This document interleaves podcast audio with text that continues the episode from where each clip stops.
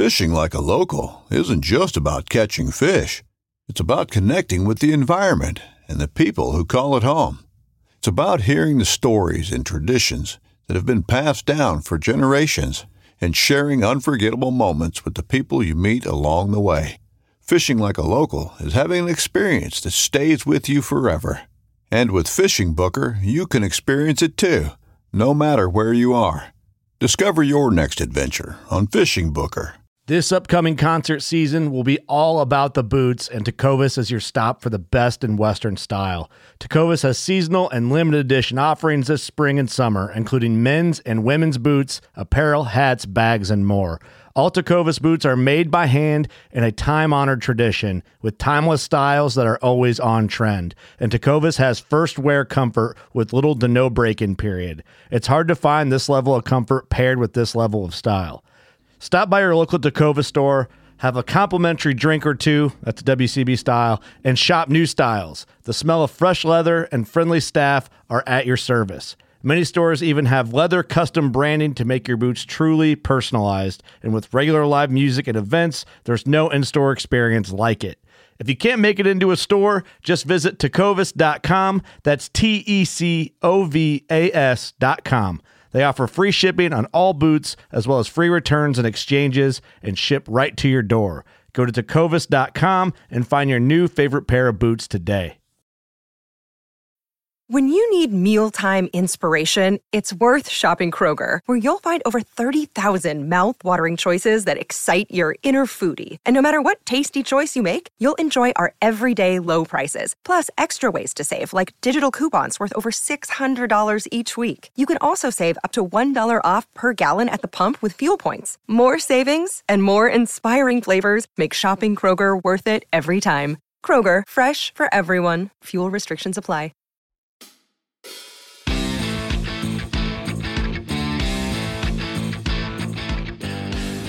Here in the Northern Rockies, dark winter months are outlasted in basements, dens, and nooks where kindred souls gather together to share intel, swap fly patterns, and relive the memories from seasons past. This gathering spot, known locally as the February Room, is the inspiration for this podcast.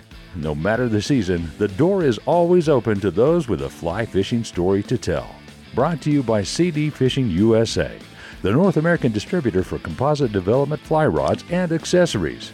40 years of Kiwi ingenuity and graphite technology now available at cd-fishing.us or your local CD USA dealer.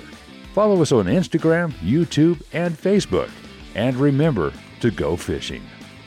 Here's your host, the Carnops, and this is the February Room. A famous author once wrote, I did not know that stories of life are often more like rivers than books. These words written by Norman Maclean reflects his love and pain to Montana landscape and the people in them. But what would Norman's memoir look like if he were to write to my generation?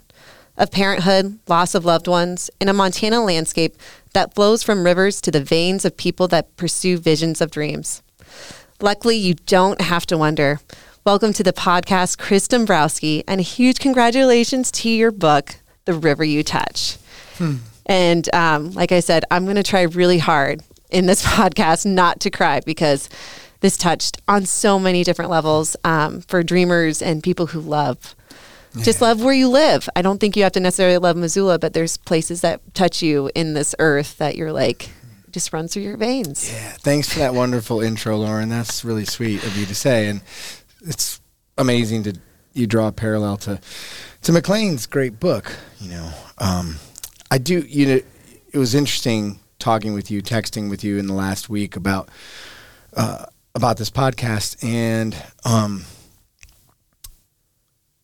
you. Some people have said, "Oh, I, I can't wait to talk to you because I feel close to your family after having read this book." And um, when I when I wrote it I really wrote it for people like us who have inhabited a place um, despite the difficulties, uh, um, but who have kind of seen the landscape as a character, you know, in their lives and basically begun interacting with it on the deepest levels. And, and some of some of us, you know, are fortunate enough to carve out lives.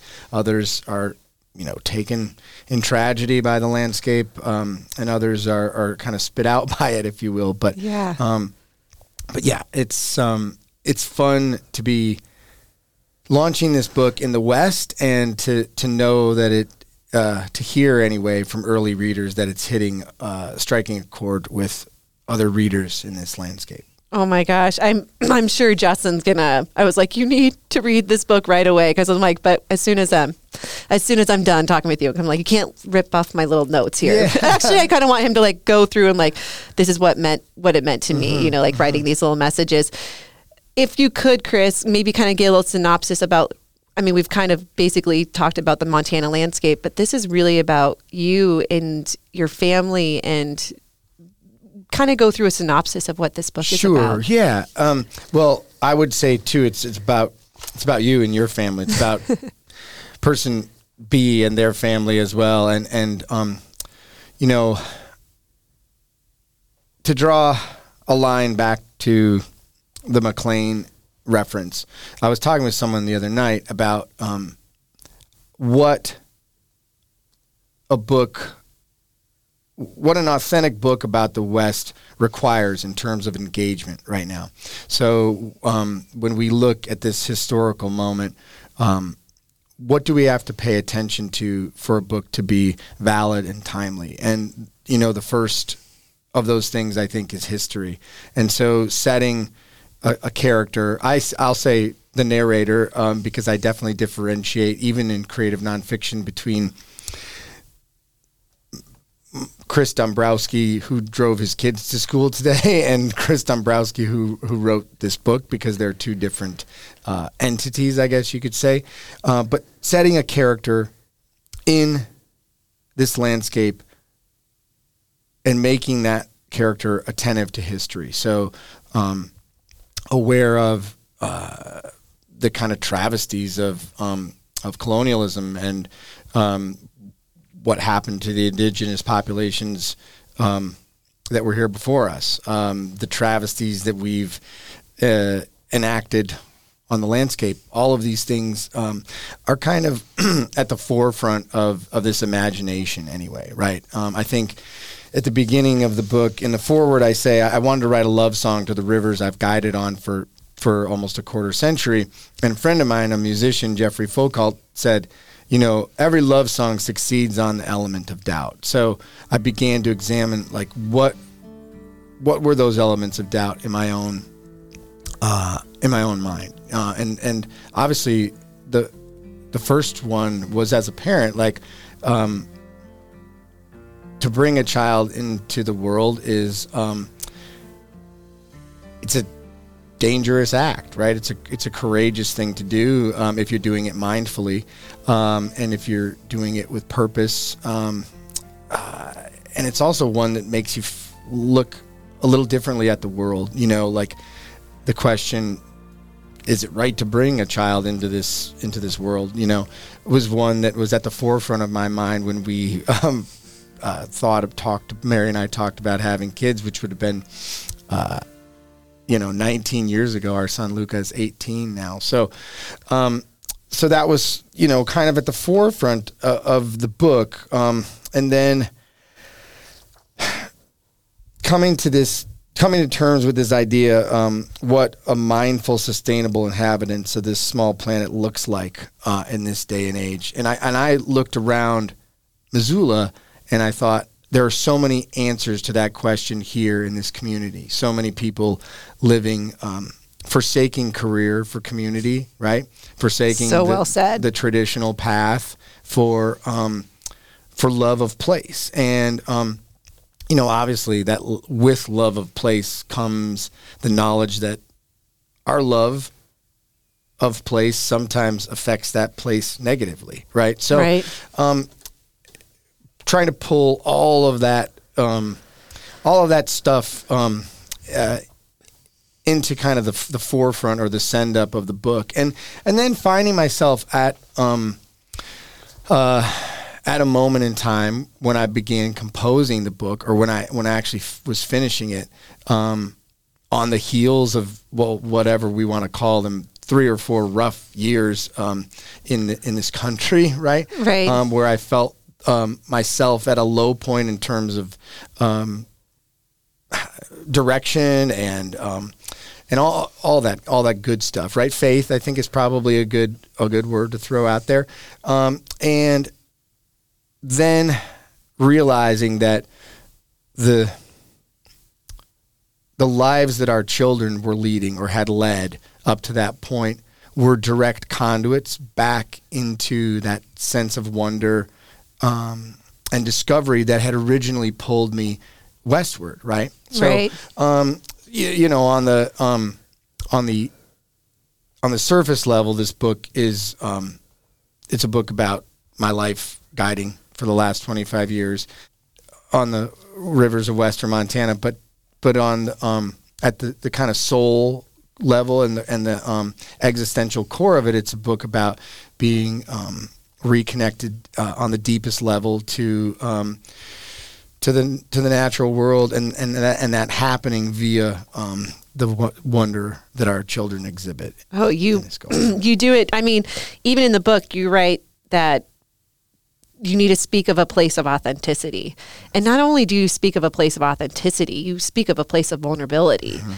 I couldn't the the fact that um, growing uh, ha- raising children in this community.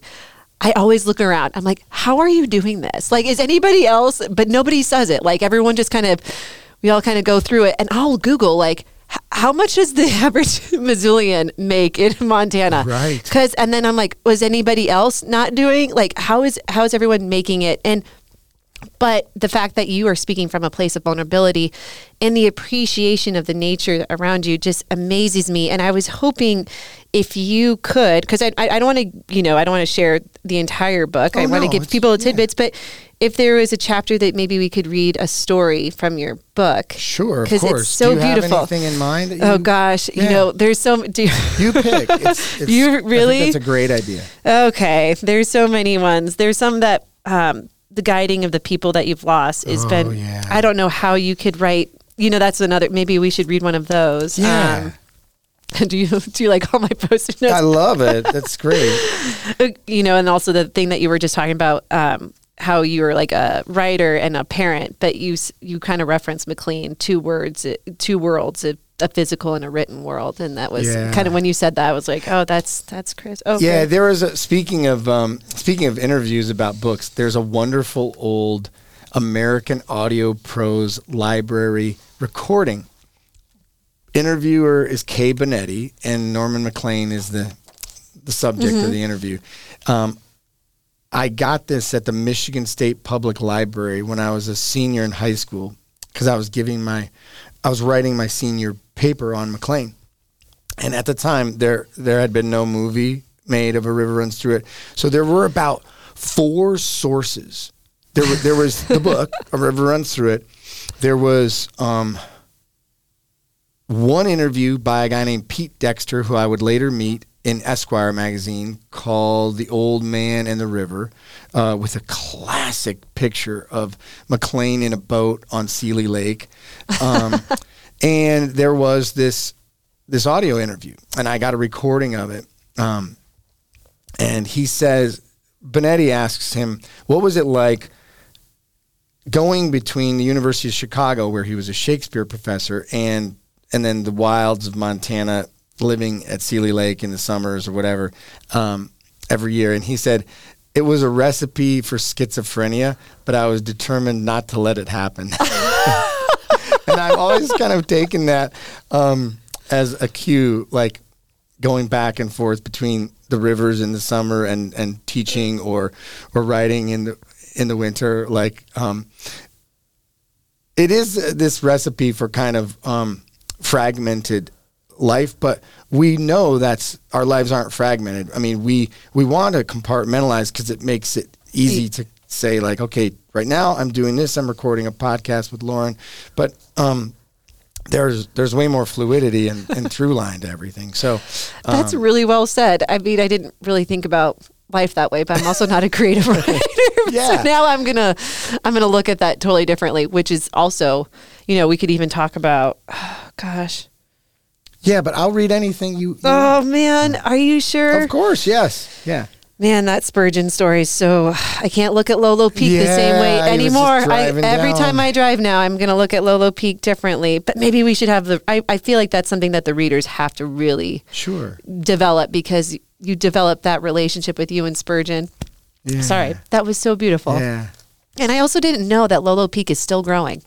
It is. No yeah. clue. I learned so much more in this Yeah. book. And that's what's so cool about it is that you kind of like when you read a book and you're like, I feel a little bit smarter. Um, oh, and then I, I okay, let's. Oh gosh, should we do Peg? I thought that one was I- such a. I was juicy- hoping you'd ask for that. Yeah. I'm like choke What tears. page is that? That is page um, 103. But there's like so many different Peg stories. So Well- why don't you choose which one you like about your story with Peg? But This um, actually ties in pretty well to what we were just talking about. Um, and I just got to see Peg last weekend. Um, I was um, in Michigan reading at the Harbor Springs Festival of the Book, and her son. She's she's been on chemo for the last, um, which is an interesting postscript to the, to all of this, but. Um, yeah, so she wasn't able to come out this summer and fish. She's been on chemo for the last uh, several months, and uh, her son brought her up uh, to see me read, and and um, I, I I almost read this passage, but I couldn't. I knew I wouldn't be able to make it through, so yeah, let's read. Oh, let, maybe. Uh, yeah, where, which one? Which one are you starting? I'll just at? start on like one hundred ish. yeah, yeah. Let's let's do it. And I'll, I'll skip around and get to Peg. I've never considered guiding an escape from the real world so much as a way to wrap myself in life's entire cloth, a means of resolving the manyness that seems a prerequisite of postmodern existence. Of course, I didn't start out thinking that way. I simply enjoyed fishing and revered the locations my quarry inhabited. I ignored the repeated warnings of an early mentor. Becoming a guide might just cause you to hate fishing. Reasoning that the adults I knew weren't utterly in love with their jobs either. The authority figures on which I was around which I was reared worked as insurance brokers, accountants, realtors, salesmen, secretaries. In other words, there didn't exist in my suburban milieu some fast track to adventurous outdoor based occupations. Wasn't it better to take a chance and find out if you might eventually hate something, I wondered, than embark on a path you already disliked? This crisp late morning, under a sheaf of blue sky, I'm rowing my longest standing client, Peg, down the Clark Fork, just upstream from the Alberton Gorge. An ebullient, retired music teacher, Peg first fished with me in the company of her then husband, George, the aforementioned mentor, who was a decorated Korean War hero and Michigan District Court judge before he retired to take up guiding and river conservation in northern Michigan. When I moved to Montana in the mid 90s and began to guide, they booked my services for a week and brought as their guests George's brother and sister in law. The Alexanders made a ribald quartet, equally dedicated to the art of angling and irreverent in respect to its often annoying decorum, and plans were quickly formed to reconvene the following summer. So I'll fast forward just a little.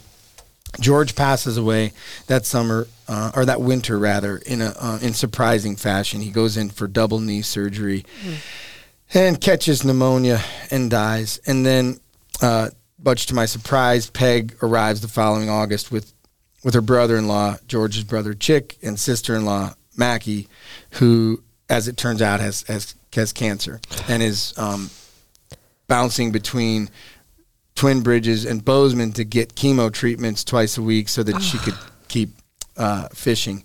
Um, I love that. I love that character of Mackie. Um, at one point, I ask her if she'll, um, you know, if she needs a little help on the river, um, and she. Um, uh, she gives she gives me this look like, um, you know, I'm 75 years old, standing in a river. I've just had two chemo treatments this week. Do I look like I need any help from anyone? You know? Uh, yes. Um, and um, and then Mackie passes away, and um, and then and Chuck and uh, uh, and then and then Chuck and Peg actually get together. So brother-in-law and um, kind of beautiful. yeah, um, end up together, and and then um, I'll, I'll pick up um, with yeah with Chuck and Peg. This might be a little too long, but No, no, no. Uh, this is a podcast. Okay. They're here Yeah, to listen to you. That's great. um,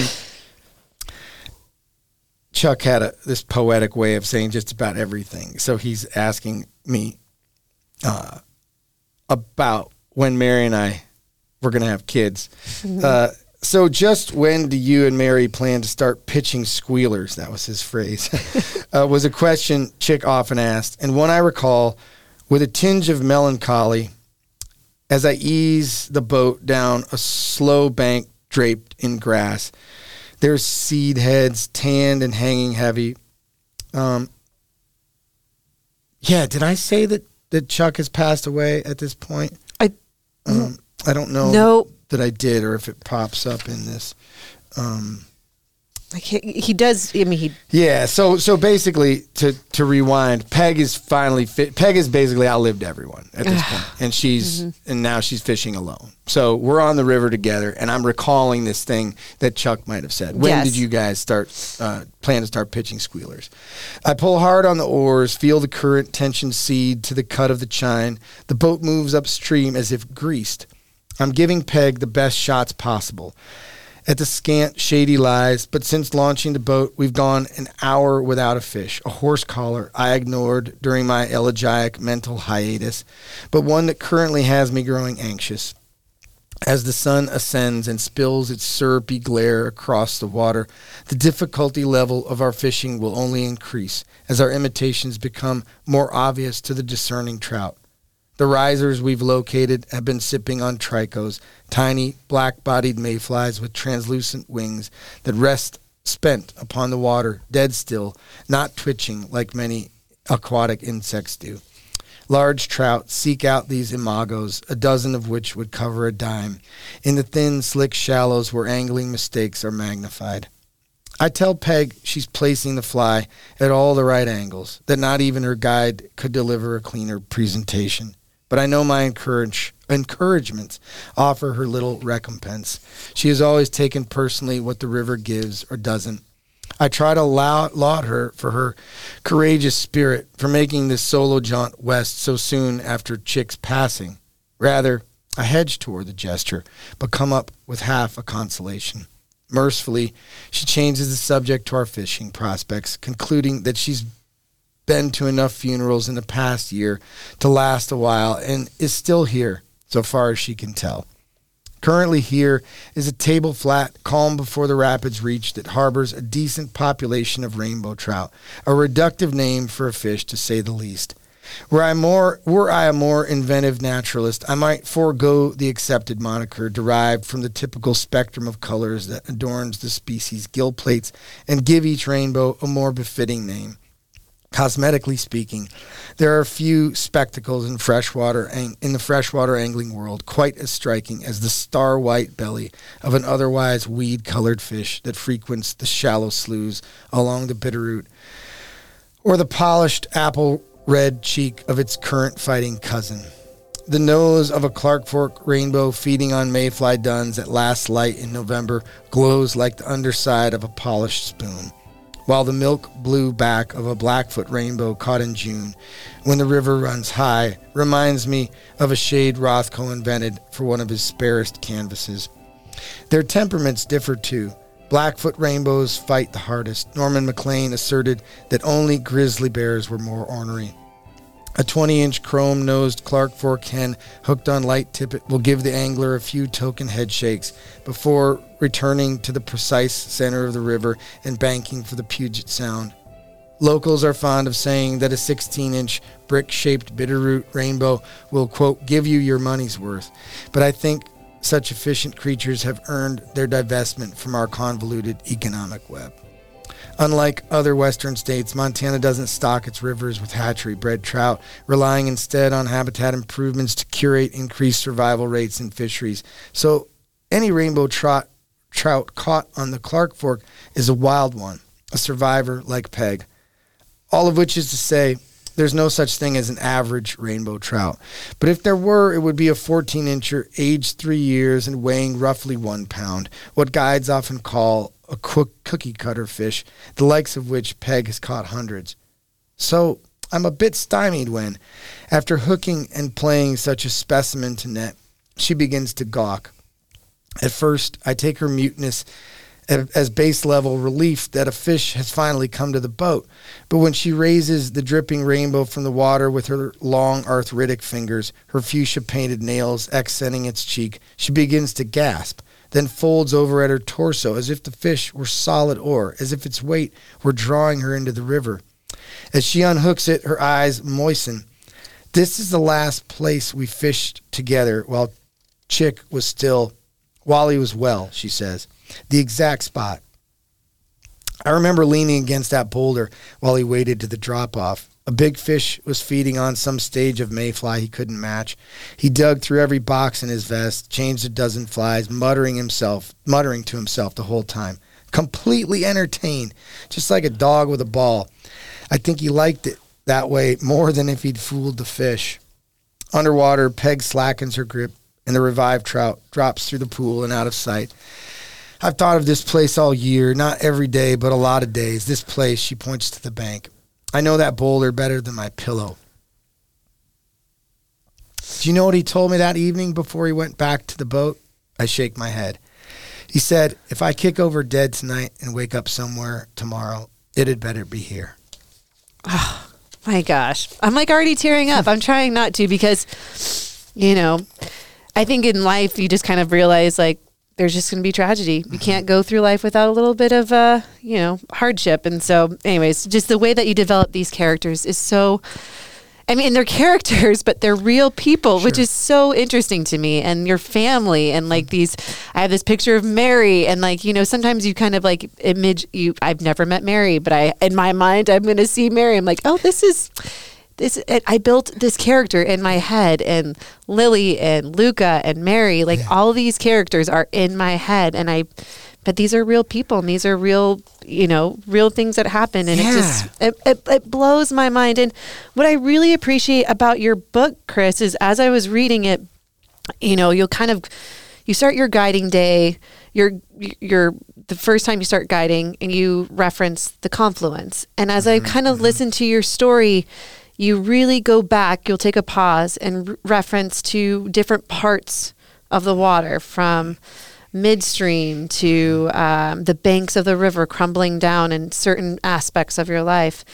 Were these moments that you've always noticed in your life when these big changes happen, or like how did how did you yeah. I- integrate the no, river? That's I think the beauty of um, of writing a book, right? right. I mean, um, First of all, I love that you um, that you loved the characters in the book. Uh, obviously, I'm I'm close to them, but um, it was probably more difficult to construct them, given that I spend so much real time around them. Right, right. Uh, and, right. and so constructing them authentically was a challenge. But I also became obsessed with this idea that you know, memoir doesn't have to be about like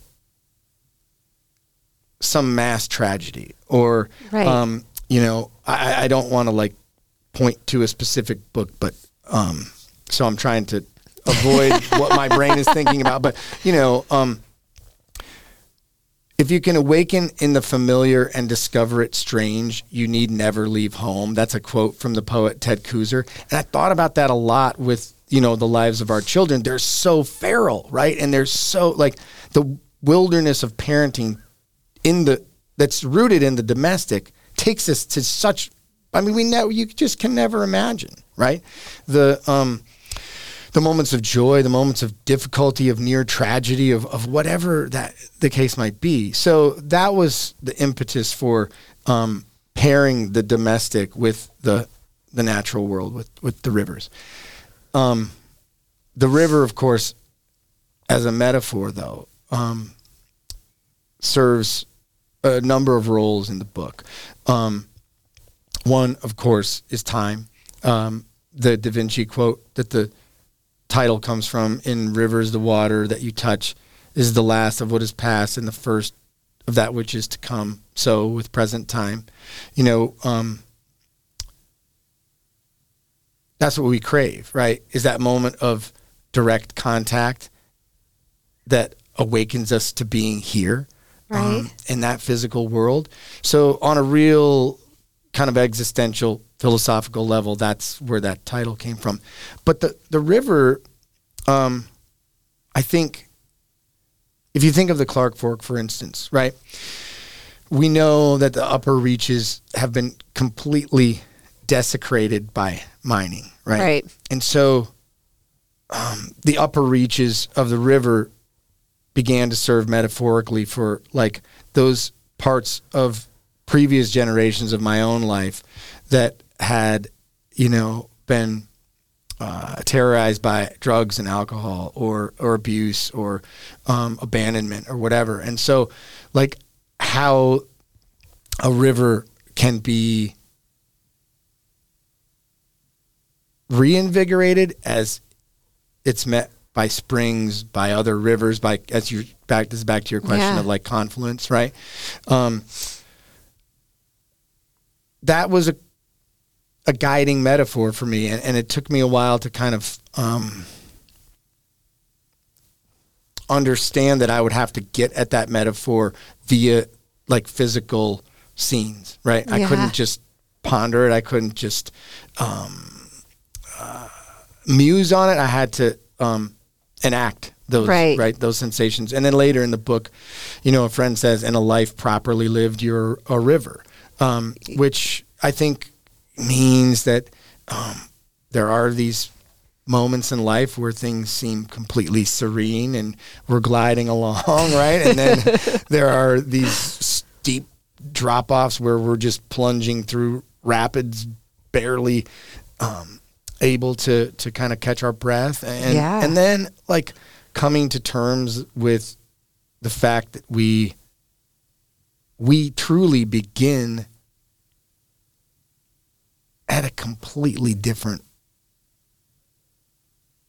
point than we tend to think of. Like Right. we don't begin when we're born, right? No. We begin way, way before that, and and then we don't um we don't end where we think we end, right? So Right. um anyway, it's it was it was fun to be overtaken by the narrative, which is what happens when you're writing. I think is um, you have a certain level of or the the illusion of control, and then um, you kind of get swept up into this period of Yeah. magical thinking where everything is just pouring in and, and cohering and then of course there's the editing which we don't need to talk about Oh, trust me, I I know You editing. know, right, no one likes my music. I can't please yes. anyone with my music. I'm like, never mind. I'm not going to even listen to you. I'm going to do what I like. Yeah. But yeah, that I mean, I just I absolutely love that metaphor as you know the river and this natural and you know also what I really like about the theme is.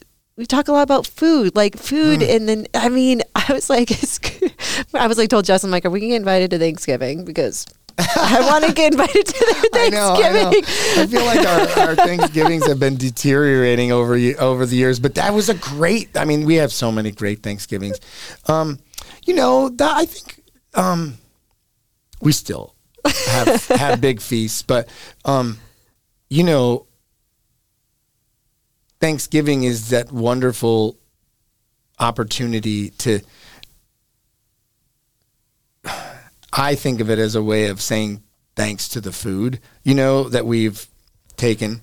Yes. Um, and and so obviously we we try to be grateful if we're having elk tacos like on a normal Tuesday night, but to really say, okay, like this is, um, you know, we're gonna do elk shanks tonight and really celebrate, um, really celebrate that, or um, to break out the best recipes for the food. Ossobuco, on- didn't you? I was like, oh my gosh. Um, and that um, to just celebrate it and, and Yeah. celebrate our connection to the to the food and um, I mean you can see in this book uh, me kind of growing into that mindset being and being um, mentored by yes. by friends and you know people um, because you didn't grow into the hunting. It came when you came here. Yeah, I, I didn't I didn't grow up hunting at all. Um, actually, strangely enough, the, the first person who ever took me hunting was Steve Rinella when we were in grad school. Um, yeah, we were we went duck hunting together, and um, and then I remember like a week later, he said, "Okay, now you have to come over for dinner." and he had cooked. He invited Mary and me over, and he had a, a girlfriend at the time, and we had duck l'orange, you know, that he had cooked, and I was like, you know, my head was blown off. I was like, "You're kidding me!" Like this thing was flying around a week ago, and we shot it, and then you you showed me how to clean it or whatever, but then you made it into this. Oh my god! So, um, yeah, me, you know, being mentored by people, and and also, um, um,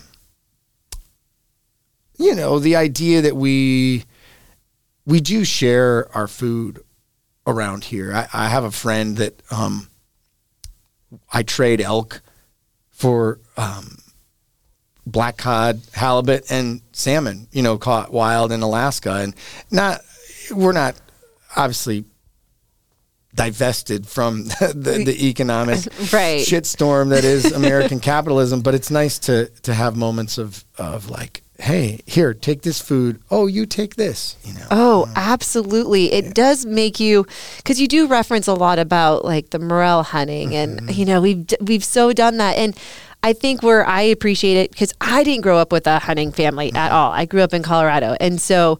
Justin has been my huge mentor and I mm-hmm. didn't make I didn't realize how much I appreciated my food and like cleaning my plate because I don't want to waste something that I've harvested and also something that at one point was part of this landscape. Like to see something that you've taken away, you're like, I'm not going to let that life just be because of nothing. Right.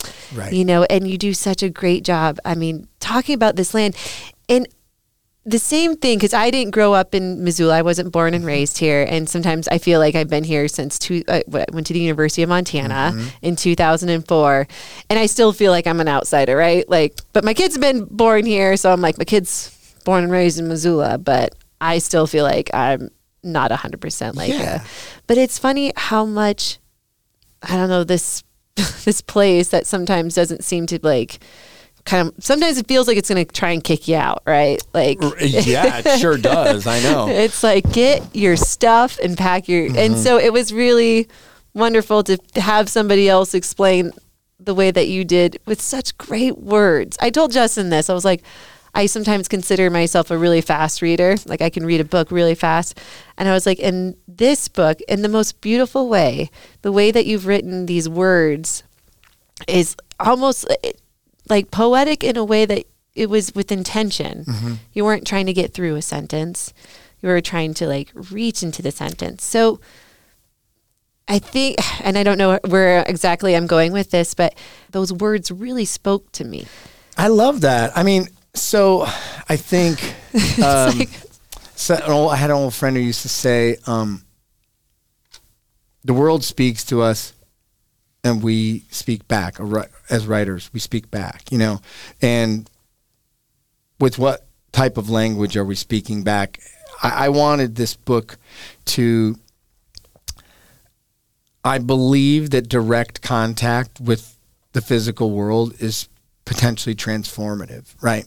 Um, to a to a mind, to a body. We're talking about food, right? We know, um, and I wanted to create as many sentences that enacted as closely as possible what that direct contact was like. You know, whether it was um, enacting the feeling of rowing a boat or, um, you know, digging into the guts of a deer you were cleaning. Um, Yeah. Because I think we've gotten to this point in society where, um, I mean, we know we're ruled by our screens and all that, but um, we think too much. We talk too much. We um, we argue too much. We think that simply if we just get the language right um, in in the blabber on TV, that all the problems will go away.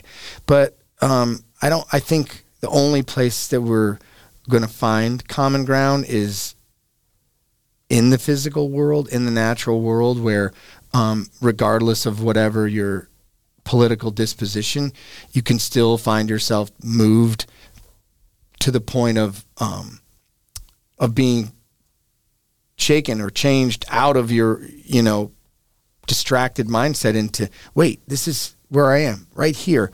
Um, and and without that we don't fall in love with a place, and if we don't fall in love with it, we don't protect it. Right? We lose our public land, we lose our clean rivers. That not only do not only do we love those clean rivers, but we make our living off of them, right? 100%. And while we're making our living off of them, we bring in billions of dollars of tourism to the state so that, you know, our beloved Scotty's table can stay open in the Right. winter or or whatever the case might be. Um, uh, I'm ranting a little bit here, but, but back to the idea of, of the sentences, you know, taking care with them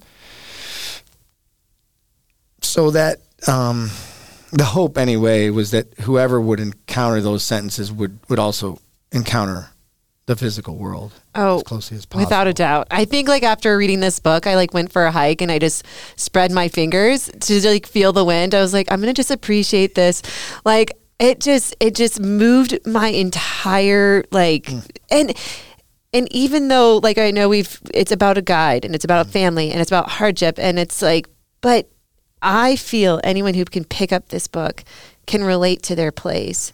And um I've, I've referenced this book before, and it's an, it's a kid's book. It's called Places of Power, and it's basically saying that um, we all need to have this place, whether it's the outside or the world, where for some reason this one place like feels like you are connected with yourself and the world. And I think for everybody needs to have a place like that. If you have not found a place like that, you need to explore it and this book gives you reason to mm-hmm. why you need to explore these places because if you don't you don't become advocates mm-hmm. for things that you love.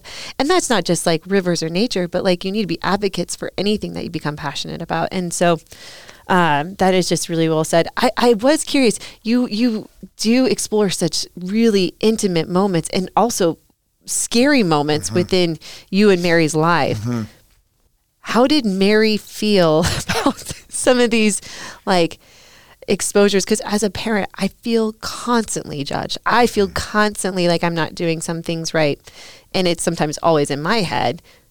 So to have those spelled out, I'm like, oh, I feel like relief. I'm like, oh gosh, we're all in it together. But how did Mary?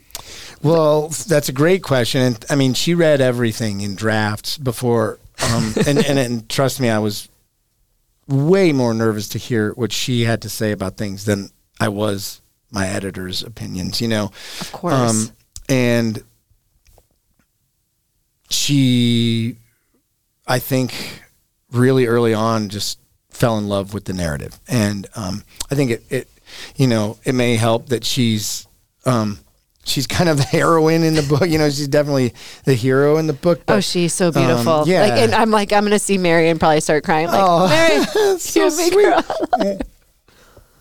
But you're right. There's there's a ton of moments that are vulnerable, and um, I think for whatever reason, I long ago as a writer just stopped thinking of myself as synonymous with that narrative. I.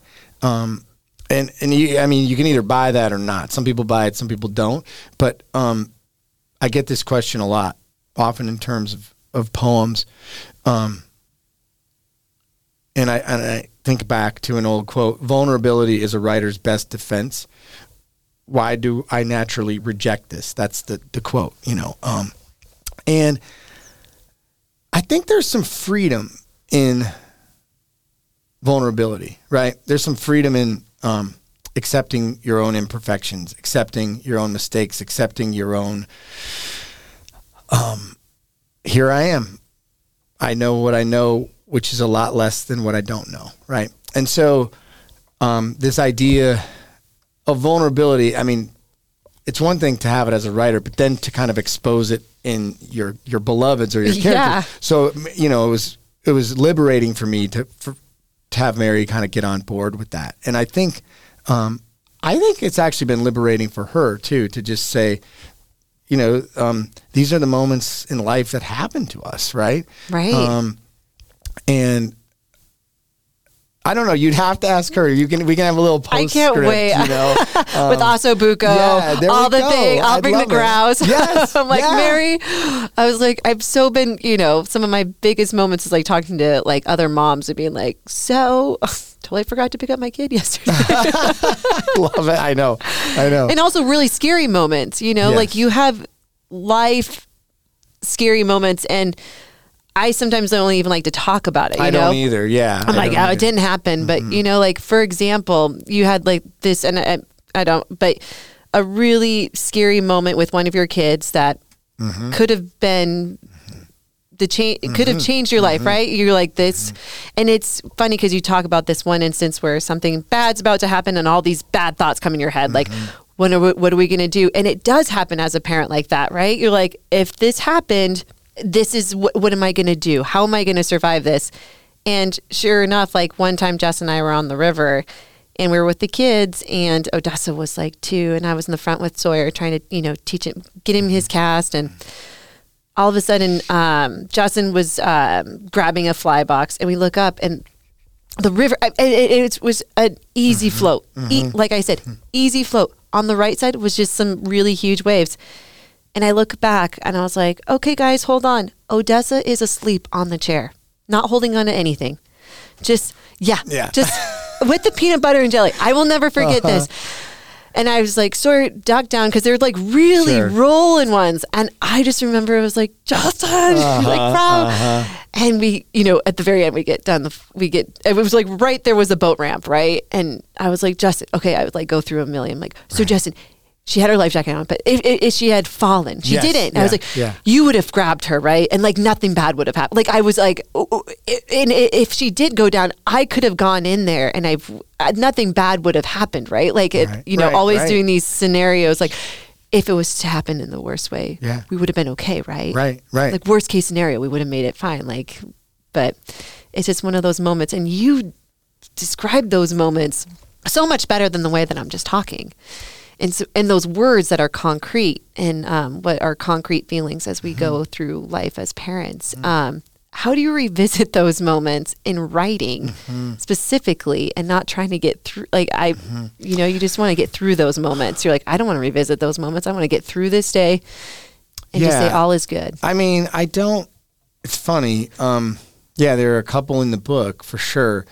Um, one, the one with Lily, um, is one I think about often.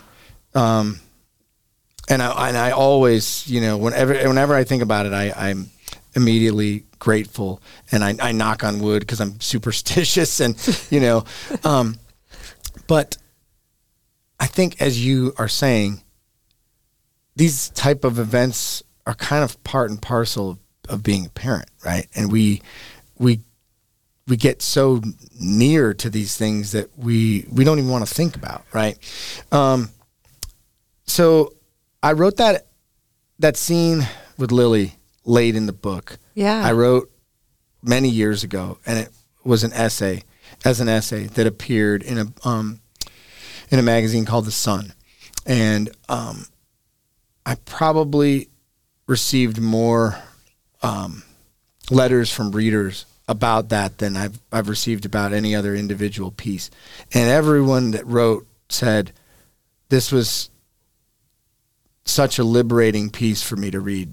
You know, something similar happened to me, or um, uh, or something you know something worse happened to me. But to read this was was healing. You know, um, and so I mean that's the writer's job in essence to to go into those places emotionally that um, we want to avoid Right?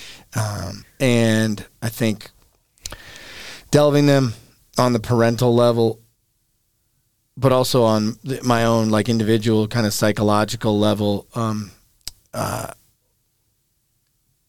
it's no fun, but the, the book would be less true if those scenes and uh, and chapters didn't exist. I think. Oh, without a doubt.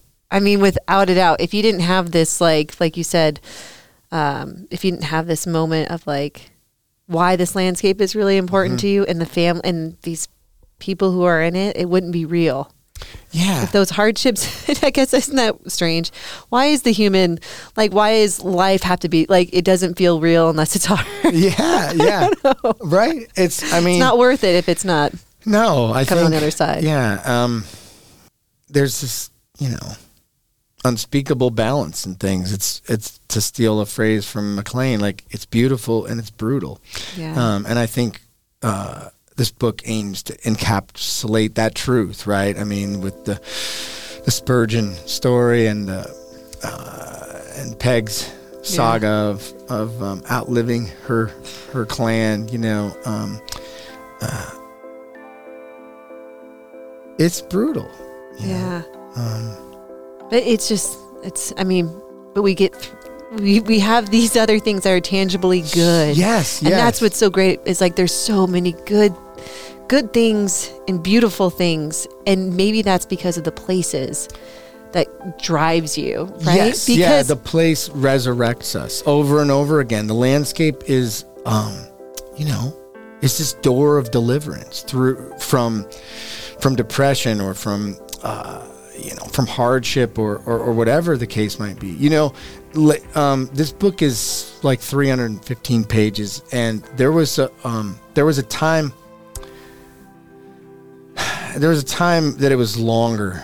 Uh, and my editor made a really wise suggestion. He said, you know, toward toward the end of the book here, you're you're delving some of your own mental discordancies, right? Um, which were true. I- We were in Michigan, we were broke. I was I was depressed, um, probably clinically, and um, I was just trying to survive, you know. Um, and I I probably dug a little deeper into that hole than I needed for the narrative.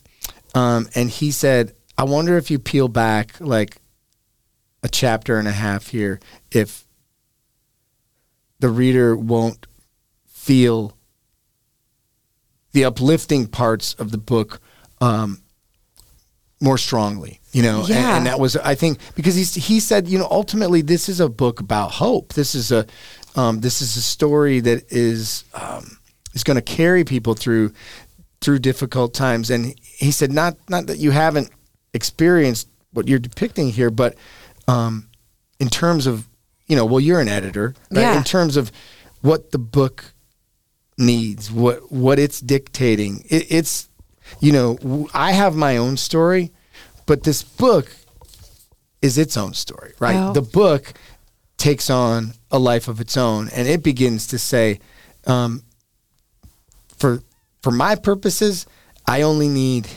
this, right? Right. Uh, I don't need another thirty pages of um, you know, winter depression in, in February in Michigan, which fe- February is 13 months long. In Hence the name of the podcast. Yeah, the the February February Room. Room, right? Yeah. We're trying to get through with stories. Yes, We're just trying to make it through. Everyone always asks that.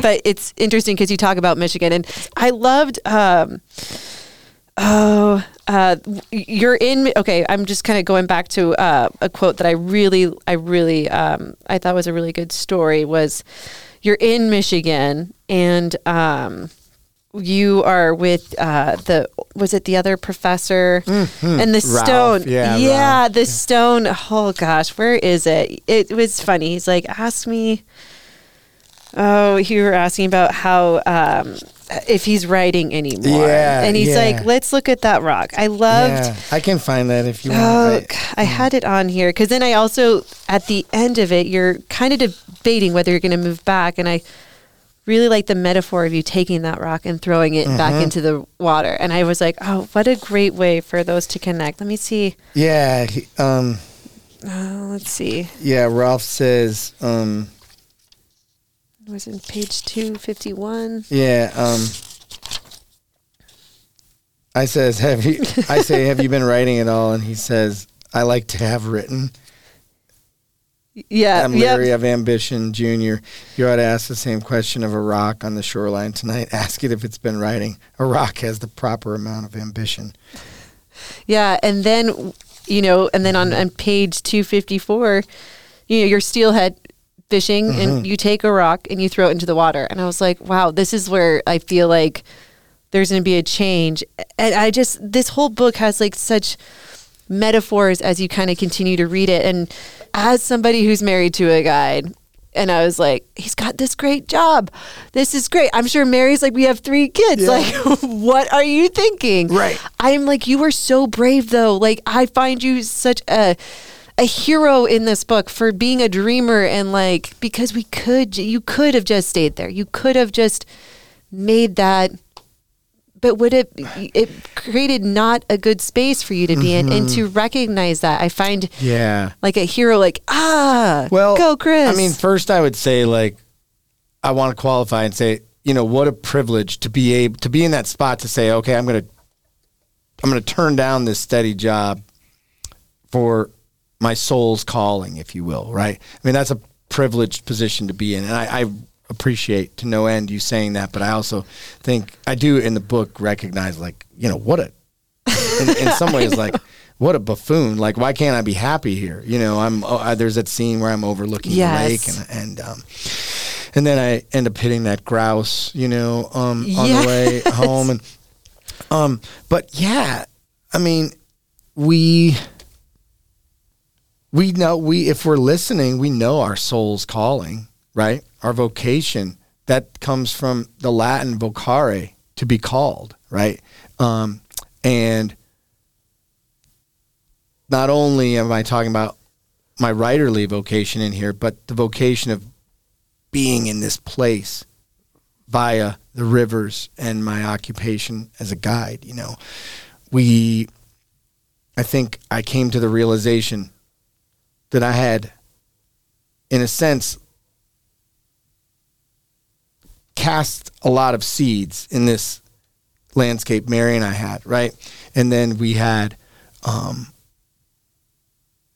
th- the roots had set in, but we had abandoned the trees before the fruit had kind of um, begun to blossom, you know, or begun begun to come alive. And so that was the call like, okay, um, are you really able to say, to put this in your rear view and, and just be, be done with it? You know, I mean, even right now, um, I remember that scene of kind of thumbing the calluses on my hand and thinking like, oh, I'm becoming such a, uh, you know, a desk jockey, if you will. Um, so I don't know if I'm answering your question there or if we're on the same thread, but I, I do feel like, um, yeah, we're just we're just convinced that by so many factors that living meaningfully and sustainably is unrealistic. Like that's what the world is trying to convince us. Is basically trying to say, get on the wheel and do this thing, and at the end we'll probably spit you out um, uh, with a modest retirement and um, ten years left on your mortgage. And uh, if you got your soul at the end of it, good for you. But you might not. You know. Yeah. Um, and so. Um, I just kept looking at so many people around Missoula and so many people in the West who had gone about it a different way and said, um, "All right, we're gonna um, we're gonna sacrifice a certain level of security for a certain level of freedom." Um, and we're fortunate to live in such a vibrant community here in Missoula, where that's kind of the way of things. Right. But as you know, if you if you go to Colorado or if you go back to Illinois, you know, where Mary's from, I mean, her, her brothers and sisters, uh, she's the youngest of five. They think we live like on Mount Everest or something, you know, I mean, to them, right. Living in that, Right. um, in, in suburbia or whatever is just is so monotonous that they think you you mean you go down to the creek and you swim every night? I can't believe this you know? Um, we took them to rattlesnake creek to swim a couple summers ago when they were here and they went to glacier they went to yellowstone they went you know we, we took them on the river white watering and and fishing and all these things and they said i think our favorite part of the entire deal was going swimming with you guys in Rattlesnake Creek because because you get to do that every day because it's like a daily sacrament, you know. Yeah. in. And um, anyway, I'm rambling a little bit, but um, no, you're not. This is just like going into the brain of this like beautiful brainchild that came out with this is so awesome. It is so great. Yeah, you know, it's funny because this book made me re love and appreciate, you know, because it, you know, like when Jess and I left Missoula and we went to Illinois and we were only there for two years and actually took it took me to be pregnant to realize this is not where we wanted to live. Sure. right? Like i was like there's no way. I do not want to raise um, my kid not that there's anything wrong with illinois nothing wrong with illinois. It's just not where we wanted to raise a kid and we wanted to be part of the outdoors. We wanted to teach them fishing hunting like all these things that we just could not do in Illinois. And um, I remember when I moved back, I was like, I promise, I promise, I will never complain about the weather. I will mm-hmm. never. Mm-hmm. I and and you said in your book when you came back, I think you kissed the ground, and I, I the same thing. And then now I have a podcast called The February Room Yeah. complaining about the Yeah. weather. So Well, I had complain forgotten. about it. I, I complain about it. Yeah, it's awful. The weather here is awful in the winter. Thank God. I mean, all these people who are, you know, um, buying houses here for billions of dollars. Hopefully, we have a miserable winter this year, and they Oh, all leave. And yeah. I mean, I, I mean, I get in trouble for saying that. But, um, but yeah, I think. Um, I think if your intention here is to embrace what you have created in your book, this culture of Mm-hmm. like living on the land and appreciating it and the rivers and and being part of that, like I think that's great. What I don't what we I think as Missoulians or people who appreciate is that that's what it's about. And when you come in here, like I would like a high rise because I want to see Mm-hmm. things higher and I want to, I want, block your view, yeah, your little plebeian view of things, Yeah. right? Your, your your bungalow can no longer see Lolo Peak. Yeah, it's pathetic. And Yeah. and and the fact that like um so many people are coming in and bringing their I'll, I'll call them politely their mannerisms from these other places. You know, um, I'm not a big fan of that. Uh, Rick Bass and I were talking a year ago or so when the when everything was you know bursting uh, Yeah. growth wise, and he said, I feel like we should have a pamphlet that goes to every welcome. you know w- welcome. We we wave to each other on the road. Yeah. um, we stop at the crosswalk, and you don't honk your horn because we're letting walkers cross or whatever. You know, all of these things that you know became that are just a way of life for us. Um, I, I think, and on the rivers, I know Justin sees it. Um, yeah. There's this new set of standards that aren't that isn't okay. You know, um, Yes. the, the crowding, um, the room or lack thereof boats are allowing other boats, you know, um, and those people, not to sound, um, I, there's a term for this. Um, it's an acronym. I forget what it is, but you know, when someone's making fun of someone who is saying, I've been here for a long time, like, you know, have you seen this acronym Yes, on Instagram? yeah, yes. Like, I hear my students say it. They say, You're sounding like a NIMBY or whatever. I don't even know what it is. But like I grew into these rivers and I had good mentors who said, if there's a boat downstream from you and you'd like to pass them, you row 500 yards, a half mile in front of them, and then you start fishing. You don't row 50 or even five, as happened to me this, this summer. And I remember saying something to these, these young guys that were in the boat. I said, no, you can't start fishing there. And, um, they turned around really sweet and naively. They were just dumbfounded. They said, But we're in front of you now. and I said, Well, do you want me to just row in front of you and then start fishing five years? I mean, this would be kind of a silly day, wouldn't it? It would be absolutely backwards. And and they they hightailed it and, and got the picture. Uh, you know, it's funny though, talking about guides and fishing stories. Um, you talk about the file cabinets. Oh yeah. so can I tell you? bees, yes. yeah. So can I tell you this? This has gone. We've heard this story. Another guy told us, and I don't know if he's taking it away, but I was like, Justin, Um, so what he said, he had a client, which I think he said a guide told him this that there was those beehives, Yes. which someone said, "What are up with all these file cabinets?" and now the story is that's where they the the guide had said that's where they hide Nixon's um, secret documents. Oh my God. So now your story is like telephone. Like love it's it. now That's like good. Yes. so I wanted to say that that rumor is still going, but it's just building it's building That's to what it is. I love those stories. I mean, um, there's a there's actually a lot I think in this book. A lot of these the chapters are shaped on the, the archetypes of folk tales, you know, um, and um, I love. I think I say in the notes like, due to my fondness for folk tales and campfire talk, you know, there are some moments that I've rendered um,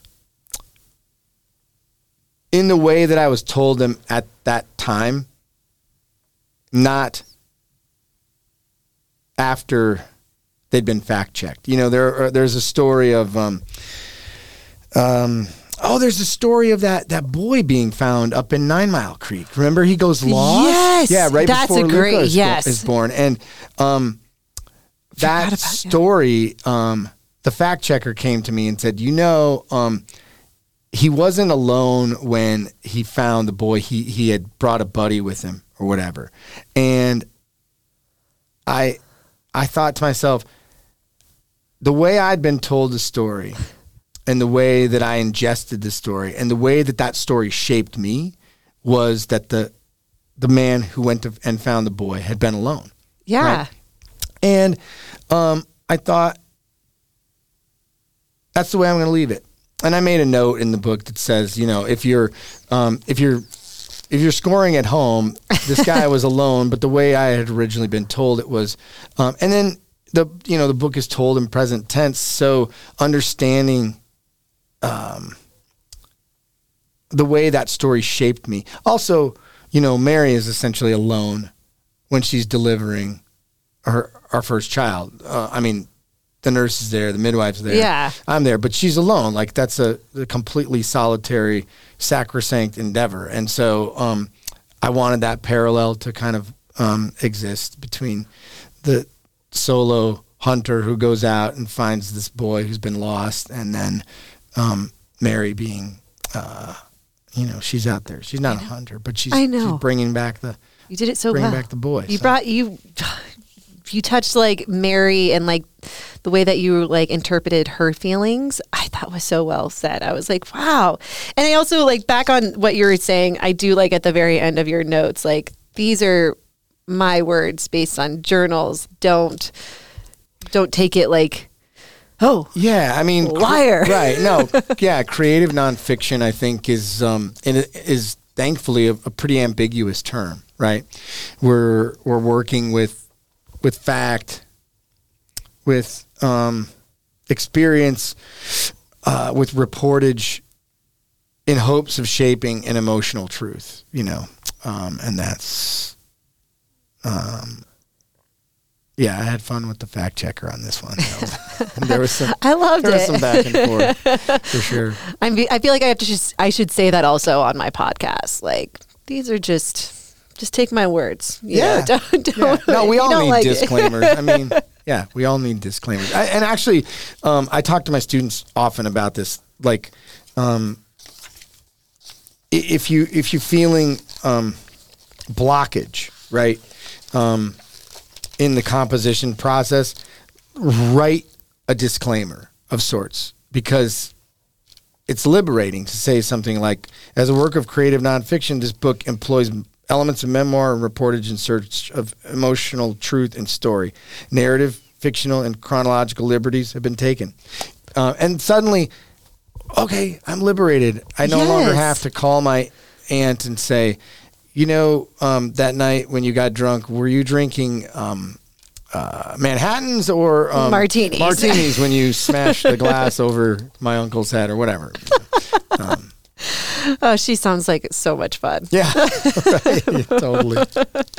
um, the other quote, I, even just talking with you, the other thing that I've like noticed through the book is like how great you are at remembering quotes. Like, I absolutely love it. There was one though that like, um, because I think I've I've said this numerous times because um, at my cabin, we used to have this somewhat of the same quote, and I'm gonna say it. Let's see, where is it? I really really liked it. Hold on. Do-do-do. Yesterday's clarity is today's stupidity. The universe has dark and light, and trust oneself to change. An old Zen monk Ikkyu, Yeah. yeah, Crazy Cloud was his name. Um, yeah. Um, You're so great with these quotes. Strangely enough, you know, um, at that moment, I, the narrator, am unable to grasp the truth of that. Right? It's like Luca is talking about how he used to like spiders and now he doesn't, or something like Yes, that. Yes, yes. And I'm saying I wish I had that ability to say yesterday was one thing, today is another, and I'm I'm on the road, right? But I'm I'm in I'm unable to you know to do it. So um, I tried to like I try to you know those little kernels of wisdom that come through from the ancient poets or whatever. Um, I think it's beneficial if they they're offered to the reader. But it's not like the character suddenly becomes enlightened by it and everything Right, is right. okay, right? It's it's actually the opposite. He's he's conflicted. Like, why can't I? I know this is true, but I why can't I Yes. ascertain it? Right? Isn't So- that the truth? Yeah. I feel like that's how I feel. Like I I know. know. it's written on there, but I just can. My brain cannot possibly Yes. figure that out. Yeah, yeah. The, you know, there's a lot of quotes from the kids in here too, and that was the fun thing about the journals was like going, going back through the journals and kind of peeling them out and saying like, oh yeah, I do remember this. I remember this time. You know, when Molly says like, um, uh, what does she say when she's chopping up the twenty dollar bill? Like, I needed more monies. You know. Yes. Um, And there was also like a Uh. really good one about death. Um, I can't remember. Oh, Wasn't it was? I was like, wow. Because Sawyer has said Yeah. Mm-hmm. kids have said something like that. I had lost someone, and they did- have that magic, right? Oh, yeah. And Sawyer said like someone died, and I, he goes, "Mom, they never die because when you love someone, they're always in your heart." And I was like, Yeah, right. Okay. There you go. They're Yeah. totally, totally peeling back our um, our layers of knowledge to show a, probably a more unencumbered knowledge, you know, that they have. Um, yes, I think like I loved what an early reviewer said of the book uh, about the the children that speak in beguiling riddles. She said, and uh, I and then she said, and then there's the hunters that that speak. Uh, with like the naughtiest of Shakespeare characters or something. And um, yeah, I love that. Um, you know, pairing kind of the like the wisdom of a 13th century monk with the wisdom of a you know a four year old or whatever. and uh, such wise words. I mean, it really so beautiful. I mean, like I said, I can't I can't get enough of this book. It's coming out. Yes, October- October 11th is the pub date. October 12th, if you're in Missoula, come by Montgomery Distillery, Yes. seven o'clock. We're gonna have a party, a book launch party. I'll read a tiny bit, but mostly we'll just enjoy one another's company. Uh, Martha Scanlon is gonna play music, um, and Will Mary be there? Mar- oh, Mary will be there. Yeah, she'll even sign your book. I need you to sign my book. I actually literally brought my pen just to make Oh, sure well, that you I- do yes. sign my book when we get done with this. Of course, of course. Um, you know, I was just, you know, as we end this podcast, like, where do you feel metaphorically? Like, where are you on the water right now? Like, where do you feel like? I feel on like this I'm journey. just yeah, I feel like I'm just getting started. You know, I feel this great fortune of I'm 46. You know, the the Luca who gets born in this first section of the book is is 18. Um, Molly, our middle, is 14. Lily's 12. Um, and I feel um, more in love with this place and with Mary than ever. Um, and I feel like I'm just getting started uh, on the work, you know, of writing. Yeah. So, um, in many ways, um, I mean, publishing a book is a great fortune, and uh, particularly in this day and age, you know, to have um, an amazing publisher like Milkweed, who gets behind a book um, and a great publicity team. Uh, that's just a, a ridiculously awesome thing to have. But I'm also thinking, I can't wait to get started on the next book as well. I really am excited about that. So, um, I can't wait either. I'm like, your words are just, Ah, I don't know. Thank you so much. And I'm not a writer. I am so bad at writing. I'm good at I'm good at talking. You are Hence a the writer, podcast. though. No, Yeah. I just do the video editing. It- you know, Justin's the writer. That's a story, though. You're telling it. yeah, I'm more visual than I am actually like. I'll I'll write an email. I'm like, Justin has. How does that sound? He's like, well, you just used great like three times in that sentence. I'm like, okay, that's great, great, good, good, good, good to know. Should I use good? Yeah.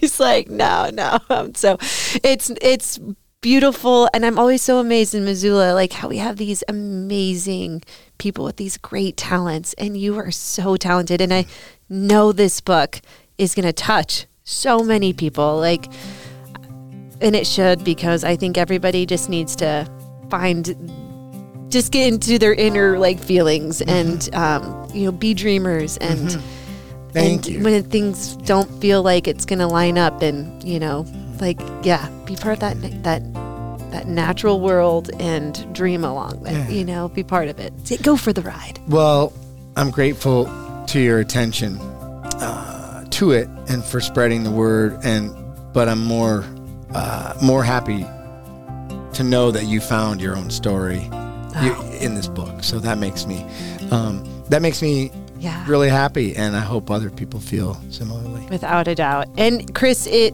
you're on you're on instagram I'm on Instagram and on Dombrowski underscore Yeah. Chris. I think is my and you teach over at the university teach over at the U. Give me a holler if you're out there. Um, I'd love to hear what you think of the book, and uh, I'm always um, always accessible, very distractible. So I love it. Well, I'm me up. looking I'm looking forward to all the success that I know this book is going to have and I'm just I'm just so proud of like everything that you're doing. Keep dreaming and keep writing. thanks, Lauren. thanks for having me. Thank you. Go to thefebruaryroom.com where you can access a complete library of our podcast and read more about our guests, their fishing stories, and favorite fly patterns. We're always looking for exceptional fly fishing yarns, and if you have one to spin, shoot us an email at info at thefebruaryroom.com. The February Room is always free, but if you feel like throwing a nickel in the pond, we appreciate any additional listener support. For companies and individuals interested in sponsorship opportunities, please contact us for our media kit. Thanks for stopping by the February Room, and we'll see you down here next week.